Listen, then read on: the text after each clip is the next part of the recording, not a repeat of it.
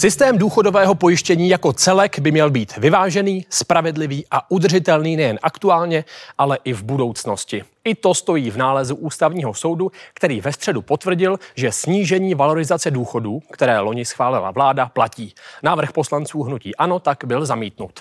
Opozici vadily tři věci. Za prvé, že bylo vše schváleno ve stavu legislativní nouze. Za druhé uvádí legitimní očekávání, tedy, že penzisté vzhledem k vysoké inflaci už předem počítali s tím, že se jim důchody navýší, ale nakonec to bylo daleko méně. A za třetí opozice říká, že v době, kdy se o valorizaci jednalo, už důchodcům nárok na vyšší penzi vznikl a změnilo se tak něco, co už vlastně platilo.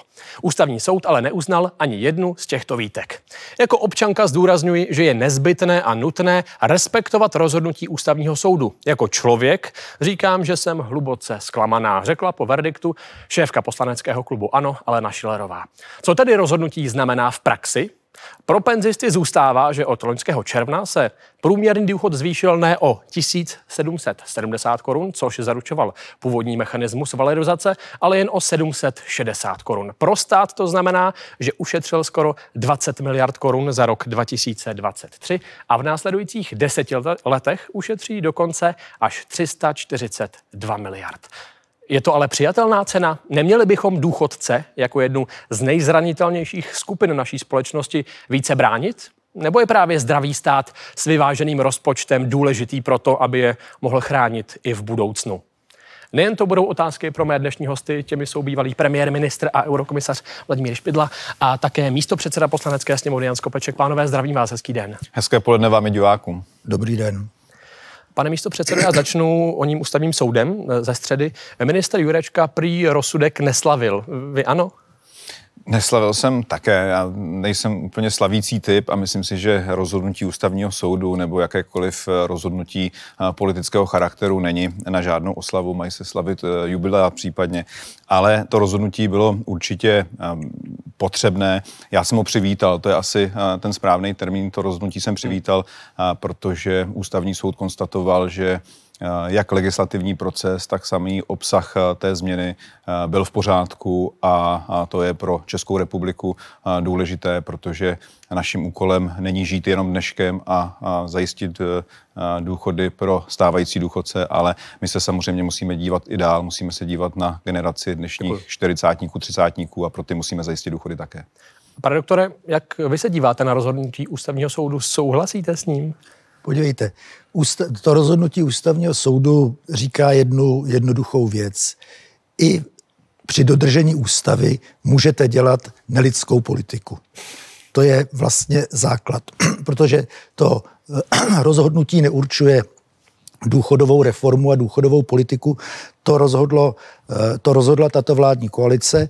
Tato politika je opravdu tvrdá ve vztahu k důchodcům a Ústavní soud jenom konstatoval, že to je v rámci ústavy.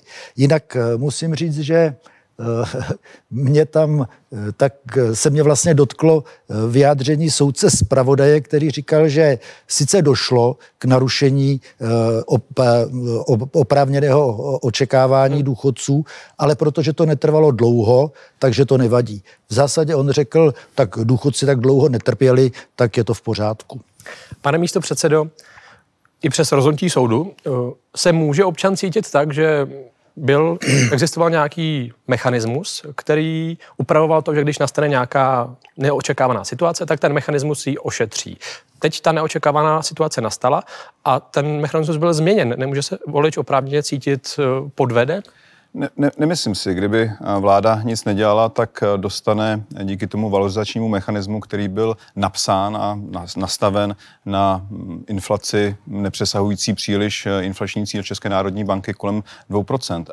A přišla... Není právě to cíl té valorizace, ano, ano, aby, ano, aby vyrovnávala aby inflační tlaky? Aby ve chvíli, kdy inflace je o několik procentní bodů výš, než je hmm. cíl České národní banky, tak aby ochránila důchodce. Ale my jsme se dostali do zcela mimořádné situace, kdy jsme měli dvoucifernou průměrnou inflaci do té doby v České republice až na roky, kdy jsme transformovali českou ekonomiku, inflace nevídaná a bylo zřejmé, že vláda musí zareagovat na tu mimořádnou situaci. Já myslím, že bychom měli vládě vyčítat, kdyby nic nedělala, kdyby zavřela oči, nechala padat penzijní systém a veřejné rozpočty do ještě větších deficitů a za pár let vláda, která by musela vyplácet důchody dnešním mladším generacím, by na ty důchody neměla. Já nesouhlasím s tím, že Ústavní soud konstatoval to, konstatoval pouze to, že to je jenom v souladu s ústavou. On konstatoval to, že hospodářská škoda, mimořádná hospodářská škoda může být i charakteru právě nezvladatelných mandatorních výdajů. Takže nesouhlasím s tím, co říkal kolega, a už vůbec nesouhlasím s tím, že by to byla nelidská politika. Podívejte se,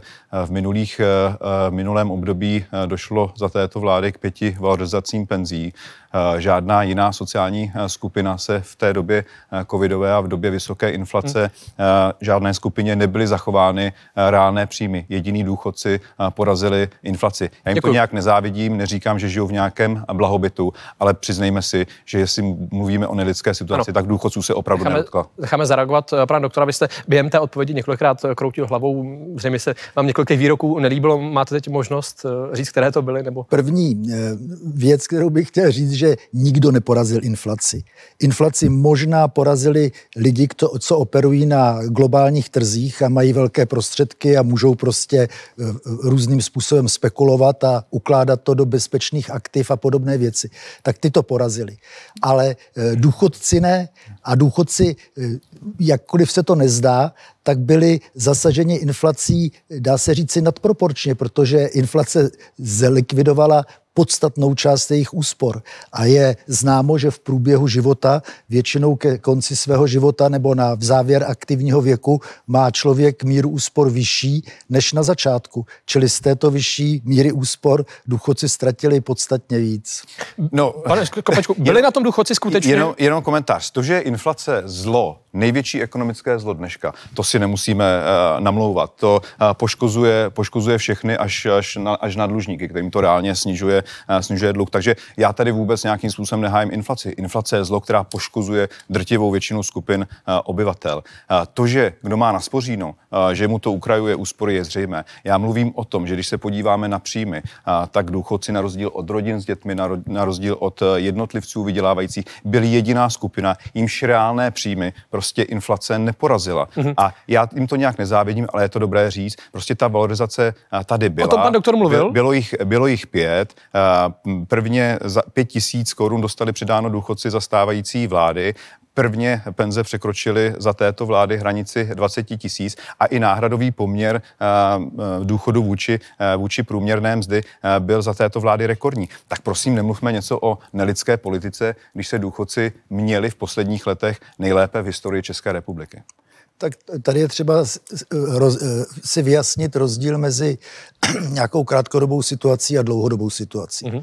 V roce dva tisíce dvacet tři už důchodci neporazili inflaci, protože jejich inflace byla třináct celá šest a získali přibližně dvanáct celá čtyři, čili ztratili jedna celá dvě a tak už, tak už to půjde trvale.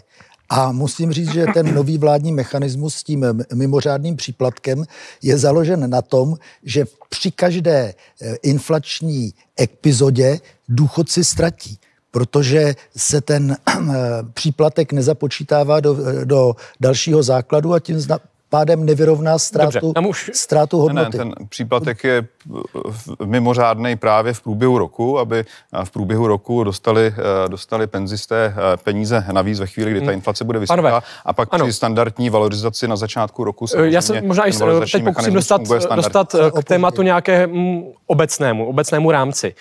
Co je tedy přednější, nebo na co by měla být kladena priorita? Je to současnou, to současné ohrožené skupiny, kde může počítat třeba i důchodce, nebo nějaký dlouhodobý vyrovnaný rozpočet? Dá se to hledání toho balancu najít? No hlavně je to falešná, falešná otázka, protože to je vidět i na tom rozhodnutí Ústavního soudu, který uvažoval v rámci důchodového systému. A důchodový systém ve skutečnosti je součást širšího systému veřejných financí a veřejné finance se dají vyrovnávat jiným způsobem než tím, že zhorším životní situaci důchodců. To je ten problém. Tady ano. je se metodou zhoršování životní situace důchodců snaží dospět k rovnováze veřejných financí. Mimo jiné, těch devatenáct miliard je asi dvě desetiny há dé pé ano. v ten daný rok, čili nejsou to, nejsou to sumy, které by byly, které by byly nepřekonatelné. Samozřejmě, že stát a odpovědný politik musí, musí hledat rovnováhu mezi solidaritou a mezi odpovědností rozpočtovou. Neplatí prostě teze, že zdroje jsou, nejsou. Ve chvíli, kdyby se s těmi penzemi nic neudělalo, tak se dostáváme do hlubokých deficitů. Národní rozpočtová rada vlády v padesátých letech, kdy bude kulminovat počet důchodců, tak pokud by se nic neudělalo, tak by dluh vůči há dé pé směřoval k tři sta jedenáct procent. Je zřejmé, že někdo odpovědný, na rozdíl od těch vlád předchozích, které i v dobách růstu nebyly schopni cokoliv s penzijním systémem a s veřejnými financemi udělat, tak zaplať pánbůh za tu záchrannou brzdu zatáhl. Ale je to jenom záchranná brzda, musíme přijít i s dalšími opatřeními, tak, aby ten penzijní systém byl udržený, udrž, udržitelný. To je také úkol této vlády pro nadcházející období. Ale představa, že penze, které jsou spolu se zdravotnictvím jednou z vůbec nejpalčivějších otázek toho, jakým způsobem se veřejné finance budou vyvíjet, protože to stárnutí populace samozřejmě ano. bude znamenat dramatické náklady pro veřejné finance, jak z hlediska penzí, tak z hlediska zdravotního systému, a zavřít předtím oči před demografií, což je poměrně exaktní věda, a tvářit se, že to necháme na dnešní mladé, mladou generaci, kterou necháme zadluženou. Já tu otázku kterou, ještě trochu na vás, pane, ale když to přeformuluji, tak oni budou muset ty penze platit. Nikdo nechce, ano, to nikdo jsou... nechce dostat ty penzisty Děkuju. do tíživé situace, ano, ale pro tu mladou řekli. generaci tady nebudou peníze na infrastrukturu, na kvalitní školství, ale i na to kvalitní zdravotnictví. Takže aby vůbec jsme měli i peníze na něco jiného, než na důchody, které by, by byly nezvládatelné bez jakékoliv reformy, tak nějaké kroky udělat musíme. Dobře, ano. takže stručně řečeno, snížíme-li obecně důchody, bude na všechno. Čili ne. je tam ta základní myšlenka. Nikdo, nikdo důchody nesnižování. Lež, říkáte lež. No, teď jste ne, to sformuloval. Ne, ne, ne, vy říkáte lež, je vy jste říkal. Kam se pro ty prostředky ne. sáhne.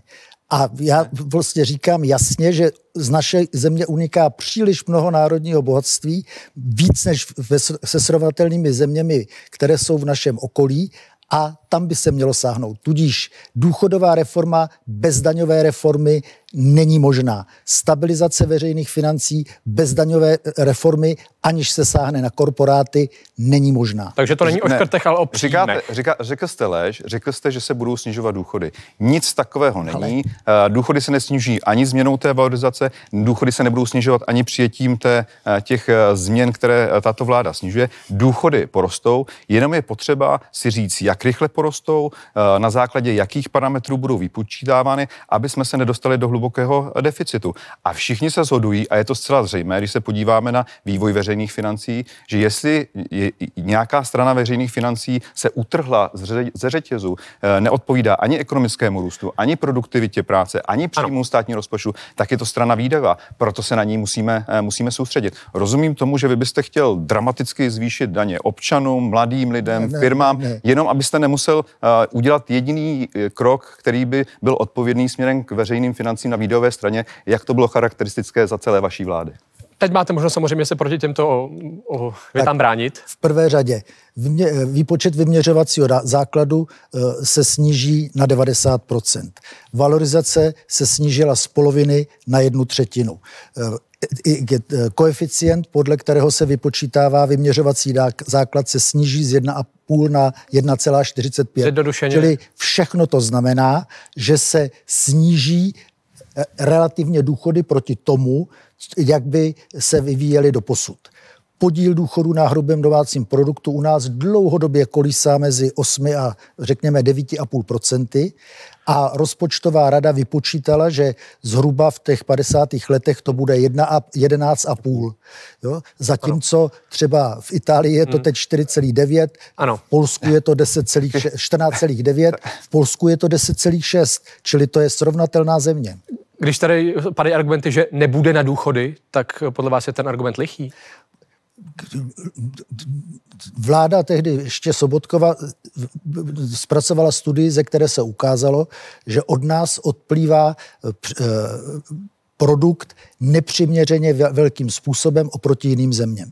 Teď jsem četl nedávno článek, který říká, že u nás je užito zhruba devadesát procent, devadesát pět procent hrubého domácího produktu, zatímco třeba v Německu je to sto deset, nebo v Polsku je to asi sto procent. Když se tady budu pídit potom... Když se budu pídit potom ta poslední věta je určitě pravda. Pane místopředsedo, když se budu pídit potom nástroji, který má zajistit financování těch důchodů, tak kam se dopídím? Do, dopídíte se k tomu, zaprvé se dopídíte z těch čísel, které jsem uvedl, k tomu, že to nejsou důchody, které rozvracují veřejné finance a že veřejné finance zejména rozvrací politika na, daň, na příjmové straně. Mimochodem O D S a, a S P D rukou společnou a nerozdílnou zasadili ránu. Rakušan říká, že dvě stě miliard ročně a současně tento obrovský zásah do veřejných financí byl jedním ze zesilovačů inflace. Když tady to opravdu zjednodušíme. Já jako laik, oba dva mi k tomu dodejte své, dodejte své, své inputy. Na důchody podle vás může mít stát optim- zvyšováním daní? Na důchody může mít stát z je to poněkud komplikovanější, samozřejmě, že se musí zabývat tím, aby zbytečně nevydával, ale v principiálně zásadní problém našeho systému je, je na příjmové straně a je to způsobeno nepřiměřeným odsunem hrubého doma, teda našeho národního Děkuju. produktu do zahraničí. Tak, a uvedl pojďme, jsem, ta, pojďme, pojďme, uvedl pojďme, jsem ta čísla. Pojďme čísla, jak máme na důchody. V roce dva tisíce dvacet tři uh, deficit, mnoho, def, deficit penzijního účtu minus osmdesát miliard, rok předtím uh, minus dvacet miliard. I ve chvíli, kdy máme rekordně nízkou, inf, rekordně nízkou nezaměstnanost v rámci Evropské unie. To znamená, při rekordně nízké nezaměstnanosti platíme poměrně vysoké odvody, ze kterých se platí uh, právě důchody. Tak i při tak velmi nízké nezaměstnanosti máme deficit minus osmdesát miliard. A to máme v současnosti, kdy na jednoho důchodce pracují dvě celá osm ekonomicky aktivních lidí. V těch padesátých letech se ten poměr růstem počtu důchodců sníží na jedna celá šedesát sedm. Je zřejmé, že ty deficity budou propadat do ještě hlubších čísel, pokud nic neuděláme. Debata o tom, že bychom to měli zajistit na příjmové straně, tak se podívejme, jak máme vysoké daně v České republice. Složená daňová kvóta je na průměru O E C D. My nemáme nikterak nízké daně. Pan kolega říká, že, sem, že máme dramaticky zvýšit daně, dramaticky zvýšit daňové zatížení firem, domácností, mladých lidí, aby bylo na tě, ten propadající deficit. Ale ani tím dramatickým zvýšením daní bychom nikdy nedosáhli vyrovnaných čísel. Co se týče ještě poslední věta, ano, česká ekonomika má problém, že z ní odplývají uh, poměrně vysoké uh, dividendy. To určitě řešme, ale co, co, co, jak, jak to navrhujete řešit? Uh, shodneme se na tom, že největší část toho jsou, uh, jsou dividendy, které tady realizují uh, banky, které vaše sociální demokracie poměrně za hubičku prodala uh, zahraničním, zahraničním vlastníkům. To si sáhněte sami uh, do svého Zůstaňme svědomí. A, uh, a bavme se o tom, jak zabránit tomu, aby tak vysoké dividendy z České republiky do zahraničí šly. Budeme ty banky znárodňovat? Budeme jim to nějakým způsobem uh, brát? Ne, musíme motivovat, uh, musíme motivovat stávající podnikatele, musíme motivovat banky, třeba i nějakými daňovými pobídkami, Děkuji. aby co nejméně z těch, aby co nejvíce z těch zisků zůstalo, zůstalo v České, České republice, republice a co nejméně odplývalo těmi dividendami. Poprosím o krátkou reakci. No, tak jsme se shodli na to, že to, že to je problém, ale je to, to problém v rozsahu několika set miliard ročně a mělo by se na to daňově sáhnout. To je to, co jsem chtěl říct. My jsme navrhovali, že by se měla zavést daň z bankovních aktiv. Ta se nedá tak snadno ošulit. Navrhovali jsme, myslím si, nula celá jedna procenta. A pokud jde o stabilizaci bank, tak my jsme stabilizovali bankovní systém v okamžiku, kdy vlivem politiky O D S vznikla drsná bankovní krize. A my jsme zastabilizovali systém banke, bank. Jinak by došlo k poměrně velkým katastrofám. To je fakt úsměvný. Pánové, jsem rád, že se všichni smějeme. Oni odlužili banky, které z logiky věci v průběhu transformačního procesu měly nějaké dluhy. To je debata, která je mimo téma a mohli bychom tu daní strávit opravdu dlouhé hodiny. Začaly následující roky realizovat poměrně rekordní zisky. To byla fatální. Děkuji vám, pánové. My jsme už několikrát zmínili důchodovou reformu. Brzy by se měla dostat do legislativního procesu. Pane doktore, jak vy vnímáte, nebo jak vidíte ty konkrétní změny, které se nejspíš chystají v té důchodové reformě? No tak, tak, jak jsem vám to načetl, je jedna vedle druhé jsou změny k horšímu. Mm-hmm. Třeba ta změna valorizačního mechanismu znamená, že v současné době je přibližně deset procent důchodců v příjmové chudobě a za deset let to bude dvacet pět procent. Čili jeden krok za druhým, tak jak jsem je už vyčíslil, znamená dlouhodobé zhoršení situace důchodců. Takže lepší nedělat nic a nechat ten systém tak, jak v tuto chvíli funguje? Ten systém je třeba samozřejmě měnit, protože se mění ekonomický svět, změní se celý svět, tak to, o tom není žádná pochyba. Demografická křivka se mění. Demografická křivka také, ovšem narůstá produktivita práce například. Na začátku dvacátého století bylo zemědělců nějakých dvacet, dvacet dva procent, hmm. teď jsou to tři procenta a pořád to jde. Čili my musíme vzít v úvahu to, že se vzniká digitalizace, umělá inteligence, jak říkal svého času klasik Marx, práce mrtvá je nahrazovaná, teda práce živá je nahrazovaná prací mrtvou, čili demografie je důležitá pro důchodový systém, ale stabilita důchodového systému není odvozena jenom od demografie, nýbrž od celkového ekonomického výkonu. Můžeme si podle vás, pane místopředsedo, skutečně dovolit nedělat nic a nechat to na... systému, tak, to abych byl taky pozitivní, já souhlasím s tím, že demografie je velmi důležitá věc, zvlášť ve chvíli, kdy máme průběžný důchodový systém nebo důchodový systém založený na průběžném financování. Kdybychom měli nějaký fondový nebo nějaké jiné typy důchodového systému, tak bychom vůči té demografii nemuseli být tak pečliví, ale my máme prostě průběžný systém. Stávající ekonomicky aktivní lidé platí důchody dnešním seniorům a tak to, to bude a i v budoucnu, když se ten poměr bude dramaticky zhoršovat, takže my demografii musíme brát velmi, velmi vážně, ale nicméně souhlasím s tím, že demografie není jediný parametr, který by měl o penzijním systému rozhodovat. Je to i o tom, jakým způsobem se skutečně ekonomice bude dařit, tak budeme mít vysoké há dé pé, ono něco jiného je deset procent há dé pé dneska, něco jiného bude deset procent há dé pé za deset, za dvacet let. Pardon, takže to takže určitě berme v úvahu. Ale když se podíváme na tu naší Evropu, na Českou republiku, která v minulém roce minus nula celá osm procenta záporný růst hrubého domácího produktu, v příštím roce velmi nízký. Evropa, takže můžeme Evropa, si dovolit Evropa nic celá, nedělat a nechat Evropa, to na tom systému? Evropa celá, Evropa celá vůči Pane ostatním Skopečku. Ekonomickým centrum stagnuje. Tak, uh, tak myslet si, že to zachrání ten penzijní systém, nějaký rychlý růst prostě nemůžeme. A, takže k té otázce ano nebo ne? Můžeme čili, si dovolit nic nemů- nedělat? Čili, já myslím, že tím jsem dospěl k tomu, na co se ptáte. Samozřejmě, že no. si nemůžeme dovolit s tím něco dělat. Respektive můžeme, ale říkáme tím těm dnešním mladším ročníkům, že uh, penze, které budou dostat od státu, nebudou kolem těch čtyřicet procent na po, poměru uh, penze vůči uh, průměrná mzda, ale že budou daleko nižší. Vlastně svým způsobem ta nereforma by byla reformou, která by řekla těm mladým, vy se dominantně na tu penzi musíte zabezpečit svými vlastními úsporami, svými vlastními investicemi, svými vlastními kroky během ekonomické části. A ta současná podoba té reformy tak vám jako ekonomovi stačí?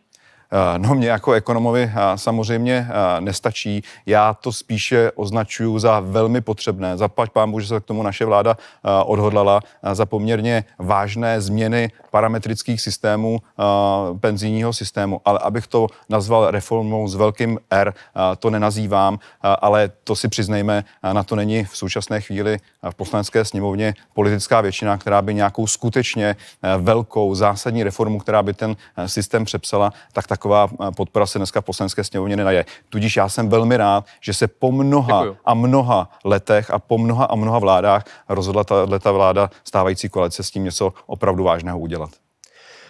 Když se opět vrátím k té demografii, k demografii, kdy nás čeká období kolem roku dvacet čtyřicet, kdy se Husákovy děti dostanou do toho věku, kdy budou, by měly pobírat penze, myslíte si, že i tato vlna Um, bude vůči ní ten náš systém rezistentní, že ji zvládne pojmout? Ale pan kolega Skopeček cituje Národní rozpočtovou radu a tam je, že v těch nejhorších letech to bude jedenáct celá pět há dé pé oproti tomu začátku někdy, který se pohybuje, jak už jsem řekl, teďka kolem osm procent, a že potom o něco později, v sedmdesátých letech, to je tak trochu opravdu z, z, z koule, takže to bude deset celá šest. Dá se zjednodušit, dá se opravdu říct teď, za těch současných podmínek, že až se Husákovy děti dostanou do důchodu, na to budeme mít? Národní rozpočtová rada řekla, že ano, protože jedenáct celá pět há dé pé je v rámci moderního státu, který je,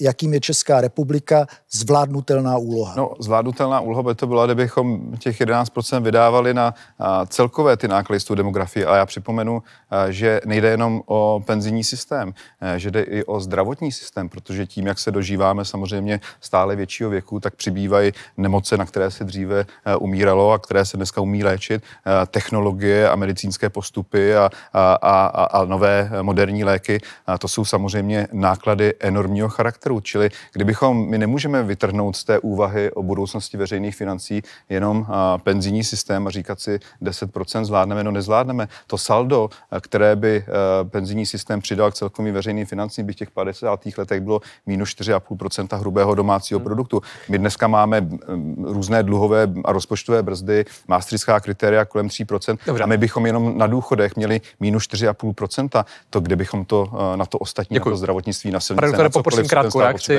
o kterou jste se hlásil. No tak znovu prostě to už by zřejmě Polsko neexistovalo, ale to, to je jiná věc. Tady je třeba si uvědomit, že ten systém je skutečně komplexní a jsem rád, že, se, že pan Skopeček o tom, o tom mluví, protože to je jistě, že existuje stárnutí obyvatel, jistě, že to má důsledky v medicínském systému. Na druhé straně je jasné, že v současné době třeba pracuje šest set tisíc lidí v důchodovém věku, čili dělat čistě rovnítko mezi důchodovým věkem a pracovní neschopností je obtížné. Zlepší-li se medicína, může to být třeba daleko víc. Řešíme hlavně čísla, ale teď, abych se od těch čísel ještě trochu posunul dál, pane místopředsedo, myslíte si, že pokud na ty důchody budeme mít, budou důstojné? To je otázka, jak si definujeme důstojné důchody, to bychom asi měli debatovat ten poměr důchodu vůči průměrné mzdě. Bude se z toho dát vyžít? Dneska je kolem čtyřicet pět procent. V těch nejkomplikovanějších letech, pokud se přijmou ty parametrické změny, tak to poklesne po čtyři, ale bavíme se skutečně o letech, kdy, nebo bavíme se o důchodcích, kteří dneska chodí v uvozovkách do škol.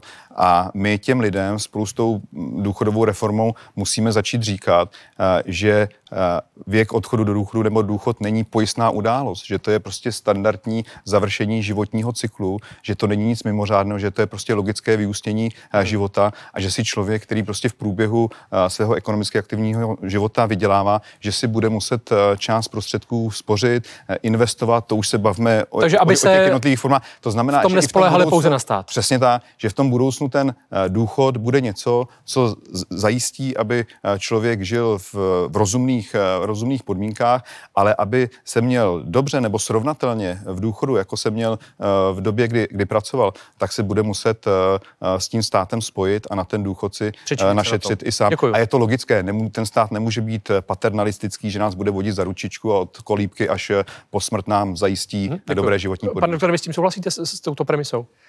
No, pan místopředseda vyjádřil přesně tu základní linii, kterou zastává O D S. To znamená víceméně oslabit průběžný důchodový systém tak, aby vznikl ekonomický tlak na to, aby se lidé snažili prostě zoufale zajistit nějakým jiným způsobem. Ale v zemi, kde kolem čtyřicet procent lidí nemá na konci roku v podstatě korunu na úspory, je to něco, co přinese velké strádání. No tak i v době covidu jsme měli rekordní úspory, co se týče poč, počtu obyvatel a, a zkrátka Zkrátka ne, nelze zavírat oči prostě před realitou. Vy zavíráte oči před realitou. Průběžný systém neoslabuje O D S ani žádná jiná vláda. Ano, oslabuje nějakými neúplně dobrými změnami valorizačního mechanismu, jako to udělala uh, předchozí vaše, uh, vaše reprezentace. Ale prostě my buď budeme zavírat oči a budeme dostávat ty lidi a ten stát v budoucnu do problému, nebo s tím ještě v době, kdy s tím něco dělat jde, tak s tím něco uděláme. Uh, byť to jsou uh, kroky, které nejsou politicky oblíbené, za které nikdo net tleská, ale já si myslím, že odpovědná vláda dělá kroky, za které se netleská, které jsou potřebné pro Českou republiku. Ale průběžný systém neohrožuje O D S, průběžný systém ohrožuje demografická situace, která je jasná.